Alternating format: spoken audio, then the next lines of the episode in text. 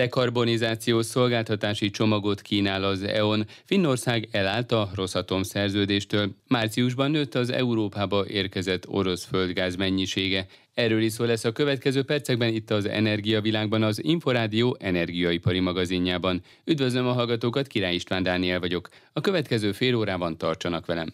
Energiavilág. Az energiavilága a világ energiája. Dekarbonizációs szolgáltatási csomagot hozott létre az EON és a SolarMarkt, jelentette be az energiaszolgáltató. A Green Cloud nevű szolgáltatás lényege, hogy a vállalkozások akár másfél évtizedre előre leköthetnek napelemmel termelt áramot, így zöldebbé tehetik termelésüket és kiszámíthatóbbá az energiaárát. Jamnicki Zsoltot, az EON Hungária csoport vezérigazgató helyettesét hallják a részletekről. Ez a zöld felhő című megoldás, zöld, mert zöld energiát biztosít, és hát felhő, mert egy virtuális tárolással a kereskedőnk teljes ellátást tud biztosítani. Hogy ne ilyen rébuszokba beszéljek, ez arról szól, hogy a SolarMarkt naperőmű parkokat épít, amelyre hosszú távú áramvásárlási szerződést köthet az ügyfél, a vállalkozás, és az úgynevezett kiegészítést, vagyis a teljes ellátás biztosítását az EON kereskedője fogja végezni. Miért van erre szükség? Mert a nap nem biztos, hogy azon órákban süt, amikor a vállalkozásnak szüksége van az energiára, vagy lehet, hogy éppen többet tervel a naperőmű, ugye egy déli, délutáni órában. Tehát Erről szól a konstrukció, ez egy hosszú távú elköteleződés a vállalkozás részéről, és így kiszámítható is, ugyanis pontosan meg tudja számolni azt, hogy ez az elkövetkezendő tíz évben mennyibe fog neki kerülni, milyen sávba fog mozogni az energiaára. Miért éri meg ez a vállalkozásnak? Olcsóban kapja így a villamos energiát? Ma már az az érdekes helyzet állt elő, hogy a megújuló energia semmivel nem drágább, mert az árszintek ugye az elmúlt év elejétől kezdődve meg háromszorozódtak, meg, négyszereződtek ugye áramban is. Viszont egy zöldülni tud, tehát be tudja mutatni, hogyha ő, most mondok valamit, száz egységet köt le egy évben, akkor ő x százalékban bizonyosan zöld energiát használ föl, és, ahogy mondtam, ez kiszámítható, mert egy 8, 10, 12, 15 éves szerződés köt a naperemparkkal, és ez az ár bizonyosan egy megadott sávon belül fog csak mozogni. A napelempark üzemeltetőjének ez miért jó? A beruházó, aki ezt megépíti, ő biztos lehet abban, hogy egy évtized, vagy akár egy évtizeden túl egy ügyfél annak a parknak a termelésének egy bizonyos százalékát igénybe fogja venni, és ez a finanszírozásnál is segít. Mekkora a jelenlegi teljesítmény, ami leköthető? Ez a konstrukció, ez most indul el. Az első napelem park az közel 68 megawatt lesz, amelyet a SolarMarkt épít, és ez fog az elkövetkezendő időszakban fölfutni, tehát amilyen projektek most előkészítés alatt vannak, azok körülbelül a 250 megawattot fogják majd elérni. Mekkora az igény a vállalkozások részéről? Gondolom valami fajta piackutatást, valami fajta kikérdezést, illetve adatgyűjtést folytattak erről korábban. Így van. Tárgyalásokat is folytattunk, közel száz vállalattal, és hát az igazán jó hír az az, hogy a száz vállalatból egy kezemen meg tudok számolni azon vállalkozásokat, akik azt mondták, hogy hát most erre a konstrukcióra ők nem tartanak igényt, még nem értek oda. Tehát ez azt jelenti, hogy körülbelül a százból 91 néhány várja a konkrét ajánlatot. Miért van ez?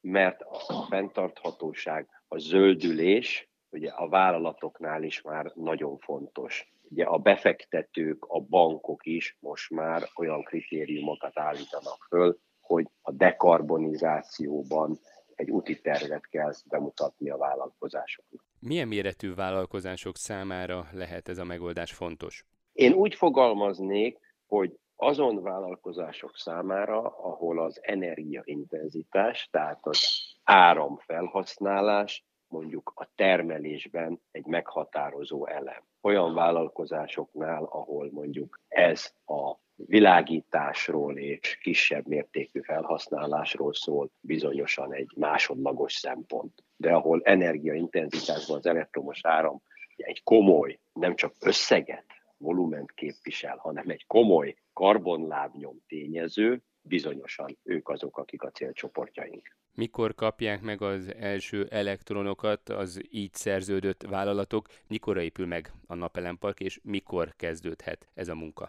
A munka elkezdődött, a napelemparkok előkészítés alatt állnak már, és az első nagyobb napelempark, ez a 67 megawatt fölötti park, ez 2024. január 1-től bizonyosan működőképes lesz. Áramszolgáltatáson kívül még egy plusz szolgáltatást biztosít. Egyrészt az EON elvégez egy energiaauditot, ugyanis nem csak a zöldülés, karbon semlegesítés fontos, hanem az energiahatékonyabb felhasználása is. Mert ugye a legzöldebb, legolcsóbb energia ugye az el nem fogyasztott energia, tehát lesz egy ilyen audit, és egy harmadik partnerünkkel, a Planet Fanatics-szel együttműködve, ők pedig elkészítenek a vállalatról egy úgynevezett karbon leltárt, mert ugye itt nem csak az energia a karbon lábnyomhoz hozzájáruló tényező, hanem mindenféle más is. És ez a leltár ahhoz segíti hozzá a vállalkozásokat, hogy egy teljes dekarbonizációs komplex úti tervet össze tudjanak rakni, és ne csak egy energetikai. Hol érhetik el majd ezt a szolgáltatást a vállalkozások elsősorban, illetve kizárólag az EON szolgáltatási területén? Nem, ez egész Magyarországon elérhető, és az EON szakkereskedői idézőjelben árulják és tárgyalnak eme terméknek a részleteiről. Jamnicki Zsoltot az EON Hungária csoport vezérigazgató helyettesét hallották.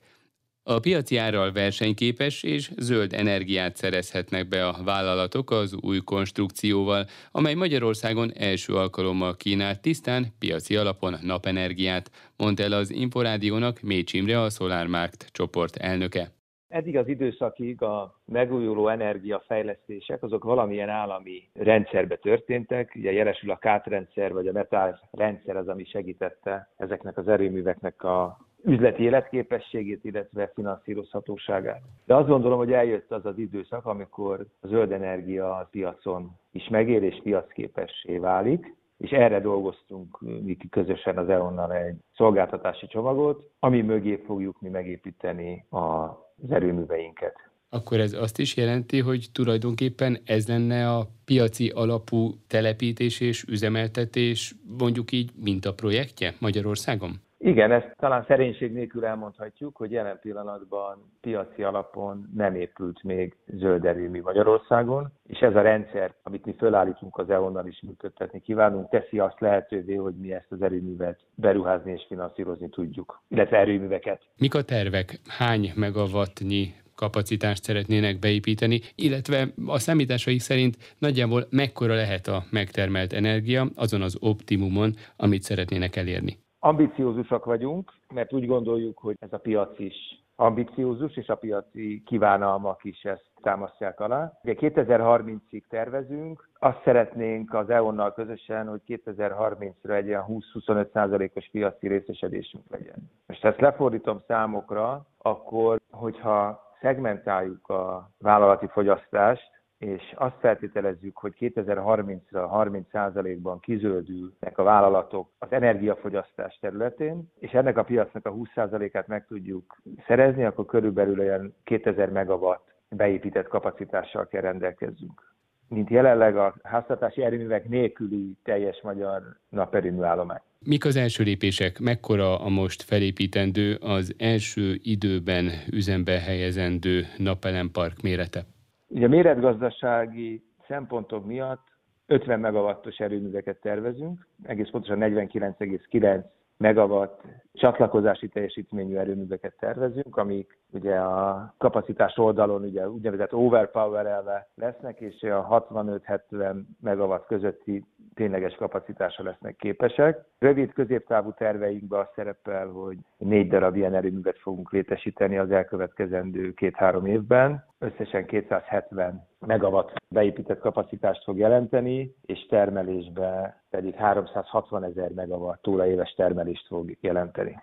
Ezen erőművek területi eloszlása hogy néz ki? Szükség van-e arra, hogy különböző régiókban több, különböző régiókban pedig kevesebb napelemparkot építsenek, vagy jelen pillanatban akár még az is elképzelhető, hogy egy régióban épüljenek fel ezen erőművek? Adottságok miatt ez nem nagyon képzelhető el, hogy egyben épüljön fel. Amit látunk, hogy ezek szétszórva fognak az országban megvalósulni. Ez a négy darab erőmű, amiről beszélek, ugye megvannak a konkrét helyek, ezek diversifikálta lesznek az országban.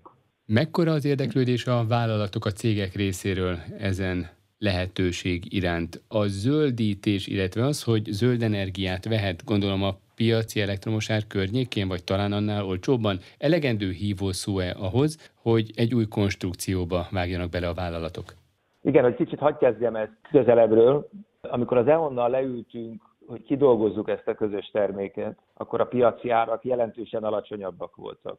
És mi azok mellett a piaci árak mellett is úgy gondoltuk, hogy lesz kereslet. Ez egy prémium termék, amiért hajlandó a piac prémium árat fizetni. Most közben történtek azok a piaci események, amik történtek, és ezáltal a zöld energia az már nem, hogy drágább, hanem akár olcsóbb is tud lenni, mint a foszilis energia. Az EON-nal közösen kidolgozott Green Cloud szolgáltatási csomag, ami zöld energiát és foszilis energiát biztosít egyszerre, ennek az átlagára alacsonyabb tud lenni, mint ha valaki normál energiát akar vásárolni.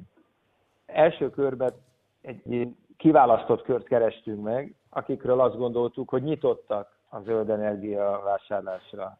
És hát a tapasztalataink azok több, mint reménykeltő és elsősorban nem is az ár, ami megfogja őket, hanem annak a filozófiája, ami miatt a zöldülés el is indult, hogy fenntarthatóvá kell álljanak, és valamilyen megoldást kell nekik is nyújtani a klímavédelem szempontjából. Mécs Imrét a SolarMarkt csoport elnökét hallották. Energiavilág. Az energiavilága a világ energiája. Finnország elállt a Rosszatom szerződéstől, így nem épül orosz atomerőmű a Skandináv országban. A finn gazdasági miniszter azzal indokolta a kormánya döntését, hogy nem lehet olyan cégre bízni egy finn atomerőmű megépítését, amelyik megsértette a nemzetközi jogot. Domani Csandrás kérdezte a Szódi Attilát, a Budapesti Műszaki és Gazdaságtudományi Egyetem Nukleáris Technikai Intézet egyetemi tanárát. Néhány héttel ezelőtt tulajdonképpen nem sokkal az ukrán konfliktus kitörését követően a finn gazdasági miniszter azt mondta, hogy ilyen körülmények között nehezen tudná elképzelni, hogy létesítési engedélyt adjanak erre az erőműre. Ugye ez a kormányzati oldal volt, ez a bejelentés ez most a projektcégtől érkezik, ami tulajdonképpen egy sok szereplő tulajdonában lévő magáncég, tehát ilyen értelemben nem annyira meglepő, de mégis egy nagyon érdekes és nagyon fontos mérföldkő az egész európai-orosz együttműködésben. Mekkora veszteség lesz ez Finnország számára, illetve az lesz-e, vagy megépítetik mással az erőművet? Primer módon nézve ez egy nagyjából 6 milliárd euró körüli értékű szerződés volt. Ez most akkor ment a levesbe. Jelentős kiadásokat tettek már eddig is, úgyhogy komoly veszteségeket kell elszámolni. Az, hogy ez pontosan mekkora, ezt a felek egyelőre nem osztották meg a közvéleménnyel. Hogy meg tudják-e valósítani másképpen, vagy meg akarják-e, ezt most ebben a pillanatban nem mondták ki. Ugye volt egy sajtótájékoztató, ahol ezt a kérdést feltették a projekttársaság vezetőjének, és ő erre nem válaszolt. Ő azt mondta, hogy egyelőre arra lehet számítani, hogy a személyzetet jelentősen le fogják építeni, a cég maga megmarad, és hogy mit tudnak tenni, az majd a tulajdonosok döntésén fog múlni. Ugye több mint 60 tulajdonosa van magának a projektcégnek, egyébként 34%-ban az orosz Rosatomnak az egyik leányvállalata tulajdonosa ennek a vállalatnak.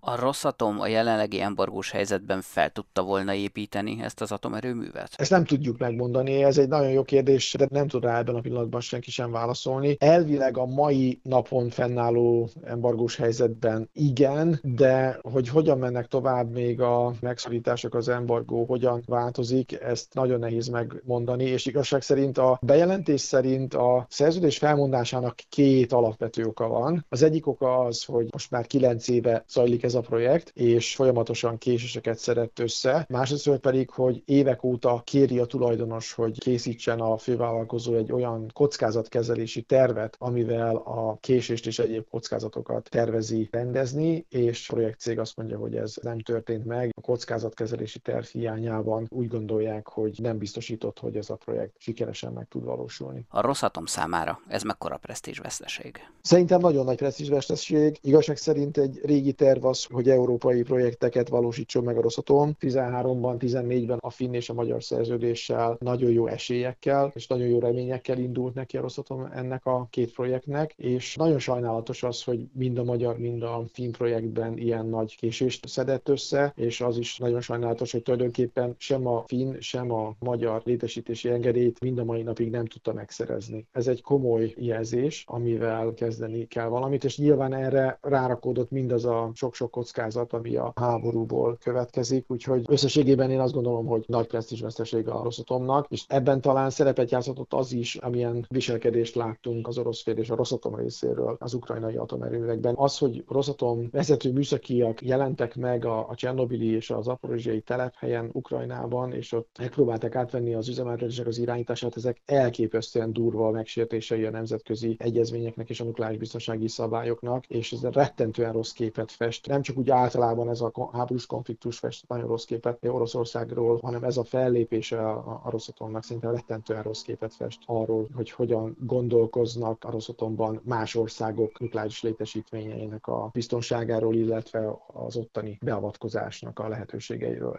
A Szódi Attilát a BME Nukleáris Technikai Intézet egyetemi tanárát hallották. Energiavilág. Az Inforádió energiaipari magazinja az olaj, a gáz és a villamos energiaipar aktualitásaival. Márciusban nőtt az Európába érkezett orosz földgáz mennyisége, bár az továbbra is elmarad a tavaly márciusban szállított mennyiségtől, áll a Magyar Energetikai és Közműszabályozási Hivatal márciusi földgázpiaci elemzésében. A részletekről Sipos Ildikó kérdezte Serre Zsoltot, a hivatal szóvivőjét a mennyiségét nézve több érkezett, mint az elmúlt hónapokban, azonban továbbra is az európai gázpiacokon a források tartós szűkülése prognosztizálható. Folytatódott a tavalyi év közepén elkezdődött forrás átrendeződés is, az orosz import helyét több helyen LNG, illetve Norvég, valamint azerbajdzsáni források vették át. Az árak hogyan alakultak? Az árakat nézve a szankciók lebegtetése miatt 120 euró per megawattóráról 217 euró per megawattórára is emelkedtek az árak. Majd azután, hogy olyan bejelentések láttak napvilágot, hogy a szankciók egyelőre nem érintik az energiahordozókat, az árak a 100 és 130 euró per megawattóra szintre estek vissza. Meg kell jegyezni, ahol a hivatal elnöke Horváth Péter János a Nemzetközi Olaj- és Gázipari Konferencián Gyulán tartott előadásában is megjegyezte, hogy a szankciók lebegtetése sok esetben a szankcionálandó fél bevételeinek növekedéséhez vezet, és ilyen helyzeteket teremt a gázpiacokon, amelyek akár a duplájára is emelik az árakat. Hogyan teljesített márciusban, ugye akkor már az orosz-ukrán konfliktus javában tartott az Ukrajnán keresztüli tranzit ezen a vonalon milyen mennyiségben érkezett az orosz gáz, illetve a Jamal vezetéken. Nos, ami a vezetékeket illeti, több gáz érkezett mind a két vezetékrendszeren. Ukrajnán keresztül a tranzit 55%-kal emelkedett idén márciusban, a Jamal vezetéken pedig 57%-kal nőtt a behozatal. Ez természetesen noha nőtt az orosz földgáz mennyiség az előző hónapokhoz képest, viszont a tavaly márciusi mennyiségtől azonban elmaradt. Magyarországon hogyan alakult a gázimport ezen időszakban? Ha megnézzük a hazai belföldi felhasználás adatait, akkor azt látjuk, hogy a hőmérséklet és a munkanap hatásokat figyelembe véve az előző évihez képest 4 kal csökkent a felhasználásunk. Ennek ellenére például a csúcsnapi felhasználás az 2018 óta a legmagasabb értéket mutatta az idén márciusban. Ami pedig az importot és a felhasznált gáznak a forrásait illeti, tovább nőtt az import részaránya és a kitárolás szerepe visszaesett. Ez annyit jelent, hogy a kitárolás a márciusi felhasználásban 23%-át tette ki a hazai fogyasztásnak, az import pedig 68%-ot adott. Nagyon fontos, hogy továbbra is szerződésszerűen érkezik Magyarországra a földgáz, így földgáz ellátási zavar márciusban sem volt. Serre Zsoltot a Magyar Energetikai és Közműszabályozási Hivatal szóvivőjét hallották. Energiavilág. Az Inforádió energiaipari magazinja az olaj, a gáz és a villamos energiaipar aktualitásaival. Magyarország megvétózza az Európai Bizottság orosz olajembargóra vonatkozó tervét, jelentette ki a külgazdasági és külügyminiszter az országgyűlés plenáris ülésén.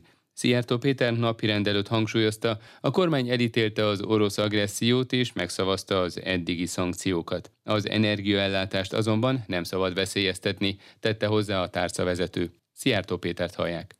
Tisztelt képviselőtársaim, az energiaellátás az nem filozófiai és nem is politikai kérdés, hanem kőkemény fizikai valóság kérdése. Szükség van földgáz és kőolajforrásokra, és szükség van vezetékekre, amelyek ide hozzák a földgázt és a kőolajat. A földrajzi helyzetünk és elhelyezkedésünk, az évtizedek alatt létrejött szállítási útvonalak, valamint a földgáz és kőolajmezők elhelyezkedése és elérhetősége meghatározzák Magyarország energia ellátásának biztonságát. És mivel ezen determinációkból fakadóan minden ország energiaellátási szerkezete más és más, ezért nem véletlen, hogy az Európai Uniós tagországok állami és kormányfői nemrégiben Versailles-ban megállapodtak abban, hogy csak olyan lépések jöhetnek létre az Európai Unió részéről a jövőben, amelyek figyelembe veszik az egyes tagországok eltérő energiaellátási szerkezeteit. Ezt a nehezen létrejött európai egységet rúgta fel az Európai Bizottság javaslata az olajembargóra vonatkozóan. Ez a brüsszeli javaslat felér egy magyar gazdaságra ledobott atombombával, amely Magyarország eddig biztos lábakon álló energia ellátását teljes mértékben képes lerombolni. Ugyanis ezen javaslat elfogadása és hatályba lépése esetén a Magyarország illetve a magyar gazdaság működtetéséhez szükséges mennyiségű kőolaj beszerzése egészen egyszerűen lehetetlenné válna. Magyarországra jelenleg kizárólag csővezetéken érkezhet kőolaj, és ennek a kőolajnak a jelentős része, mint egy kétharmada Oroszországból érkezik csővezetéken, hiszen a magyar kőolaj felhasználás 65%-a Oroszországból származik. Ezért ez a brüsszeli csomag elfogadása esetén 700 forintos benzinárhoz és 800 forintos gázolaj árhoz vezetne. Ennek a brüsszeli csomagnak az elfogadása több száz millió forintnyi kiadást jelentene Magyarország számára a kőolaj finomítók technikai átállításának szükségessége miatt, amely művelet legalább 5 évet venne igénybe, és eredménye tekintetében csak egy szempont lenne biztos, mégpedig az, hogy az azután vásárolt kőolaj drágább lenne, mint amit jelenleg veszünk. Ráadásul ennek az áremelkedésnek a kiküszöbölésére, annak reményében a teljes magyar energiarendszer átalakítására lenne szükség, ami megint csak sok száz milliárd forintba kerülne. És ennek az egész műveletnek a sikeressége nem csak rajtunk múlik, hiszen az alternatívnak számító délről érkező szállítási útvonalon jelenleg kapacitáshiány van, kapacitás szűkület van, aminek a feloldásához egy másik országban, Horvátországban lenne szükség beruházásra. Ez a javaslat tehát Magyarország számára problémát jelent,